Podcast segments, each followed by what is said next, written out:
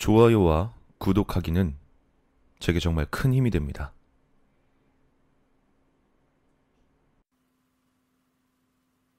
어릴 때 우리 가족이 살던 집은 우리가 이사를 간 이후 무당이 들어와 살았고, 그 이후엔 재개발 지역으로 지정되면서 현재 모두가 이사를 가고 황폐화되어 유령 마을이 되어 있다. 한국에서 공동묘지가 아닌 곳을 찾기 어렵다고 하듯 그 집터도 마찬가지였다. 언덕 위중에서도 맨 꼭대기에 있던 그 집은 오래전 우물이 있었다고 한다. 그리고 그곳에서 사람이 많이 죽었다는 소문도 있다. 그 집의 신축 공사를 시작할 때쯤 공사장에서 굴러나온 둥그런 무언가를 동네 아이들이 발로 차며 놀았는데, 알고 보니 사람의 머리뼈였다는 이야기도 들은 적이 있다.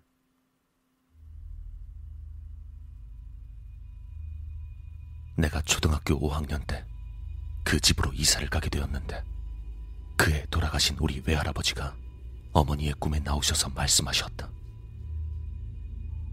이 집은 대장부가 앉는 자리야. 조심하거라.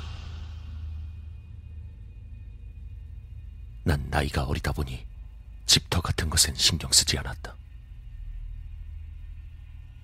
시간이 흘러 중학교 일 학년이 된 어느 날, 친구 하나가 아침 일찍 우리 집을 찾아왔었다. 학교에 같이 가기 위함이었다.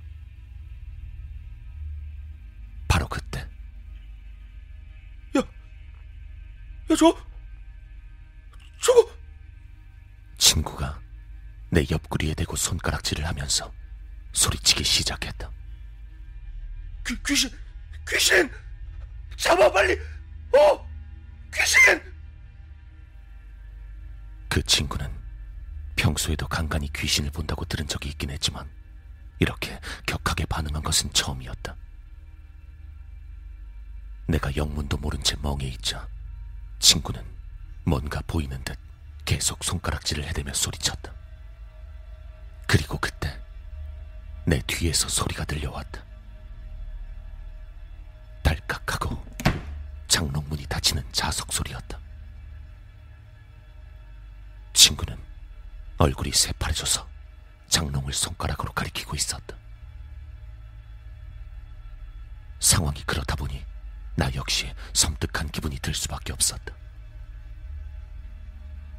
하지만 어린아이의 치기 때문인지 금세 없던 용기가 새어나왔다.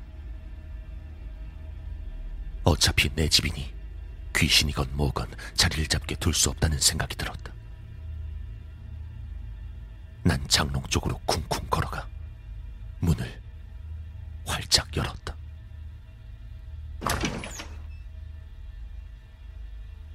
그 안엔 이불과 베개뿐이었다.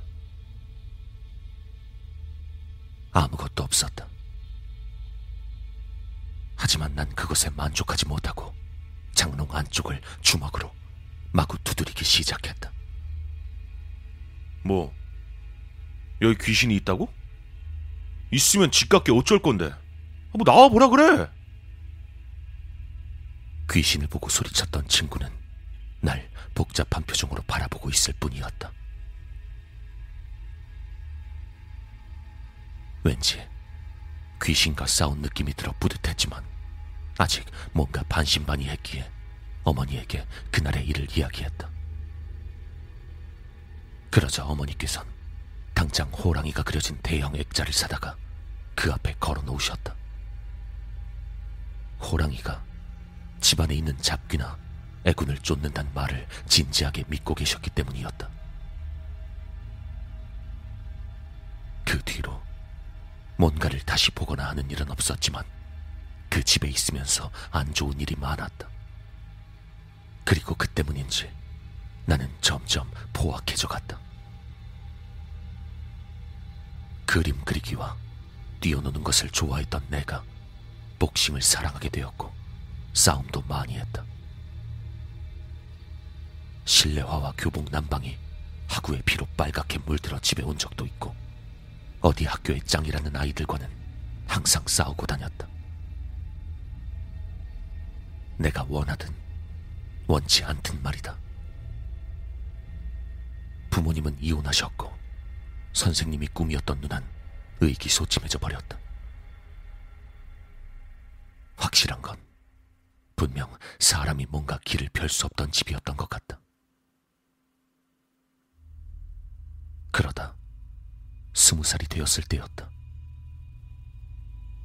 난 한식집에 취직하여 배달 일을 열심히 하고 있었다. 많이 바빠서 서두르지 않으면 안 되었고 주인장 역시 사고가 나던 말던 맹목적인 실적만을 강요하는 스타일이었다. 그렇다 보니 밥을 먹다가도 배달이 들어오면 뛰어나가야 했는데 일을 시작하고 얼마 되지 않았을 때 난 어이없게 사고를 당하고 말았다. 오토바이를 타고 배달을 가던 중 왼쪽에서 라이트가 번쩍하기에 힐끔 바라보니 하얀 승용차 하나가 내 쪽을 향해 자각 없이 돌진하고 있었다. 마치 나를 죽이기 위해 달려드는 것 같았다. 운전자의 모습은 코와 턱밖엔 보이지 않았다. 내가 다급히 왼쪽 발을 틀자마자 차는 내 측면을 불도저처럼 밀고 들어왔다. 난 그 차의 본네트를 대굴대굴 구르면서 차 앞유리 위로 넘어갔고 차 천장을 지나간 뒤에야 운전자가 정신을 차리고 급정지를 했다. 정지를 하니 차 위에 있던 난 차 옆으로 그대로 퍽 떨어져 버렸다. 불행 중 다행으로 왼쪽 쇄골이 부러지는 데 그쳤지만 너무도 터무니없는 상황에서 난 사고였다. 내가 그 집에서 나온 것은 사고가 있던 다음 해였다. 그 이후로 집안에서 일어나는 재수없는 일은 없었고 기분도 상쾌했다. 당시엔 잘 몰랐지만 지나고 보니 여러 가지로 의문이 많이 드는 곳이었다. 문득 의문이 들어 나중에 알아보니 친구가 귀신을 봤던 그 장롱은 우리 집이 아주 가난했던 시절에 부모님이 중고로 얻어온 장롱이었다고 한다.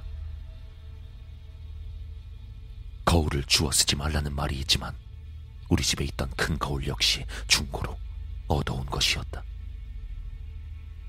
우리가 이사를 간 후 그 집 창문엔 무당의 깃발이 걸렸다. 그리고 우리 부모님이 이혼을 한 이유, 못 믿을지 모르겠지만 아버지와 어머니가 싸우는 도중에 아줌마 귀신이 아버지 옆에 서서 우리 어머니를 자극했다고 한다. 섬뜩한 표정으로 어머니를 바라보면서 그 눈을 생각하면 아직도 어머니는 몸서리를 치곤 하신다. 그 때문인지 평소 싸울 일 없던 부모님은 폭력까지 행사하며 부부싸움을 하셨다. 어머니의 말씀에 따르면 그땐 잡귀의 장난에 놀아난 것 같다고 이야기하신다. 집안이 재수가 없다. 기운이 좋지 않다. 집안 분위기가 이상하다. 그렇다면 망설이지 말고 반드시 이사를 가기를 권한다. 귀신은 분명히 존재한다. 현세의 사람에게 지대한 영향을 미치면서 존재하고 있다. 그들은 세상을 떠돌아다니다가 만만한 사람들을 괴롭히며 살아간다. 그들은 절대 섬길 대상도 아니고 두려워할 대상도 아니다. 우리가 강해져서 물리쳐야 하고 없애버려야 할 대상인 것이다. 모두의 집안에 화목이 깃들기를 진심으로 기원하겠다.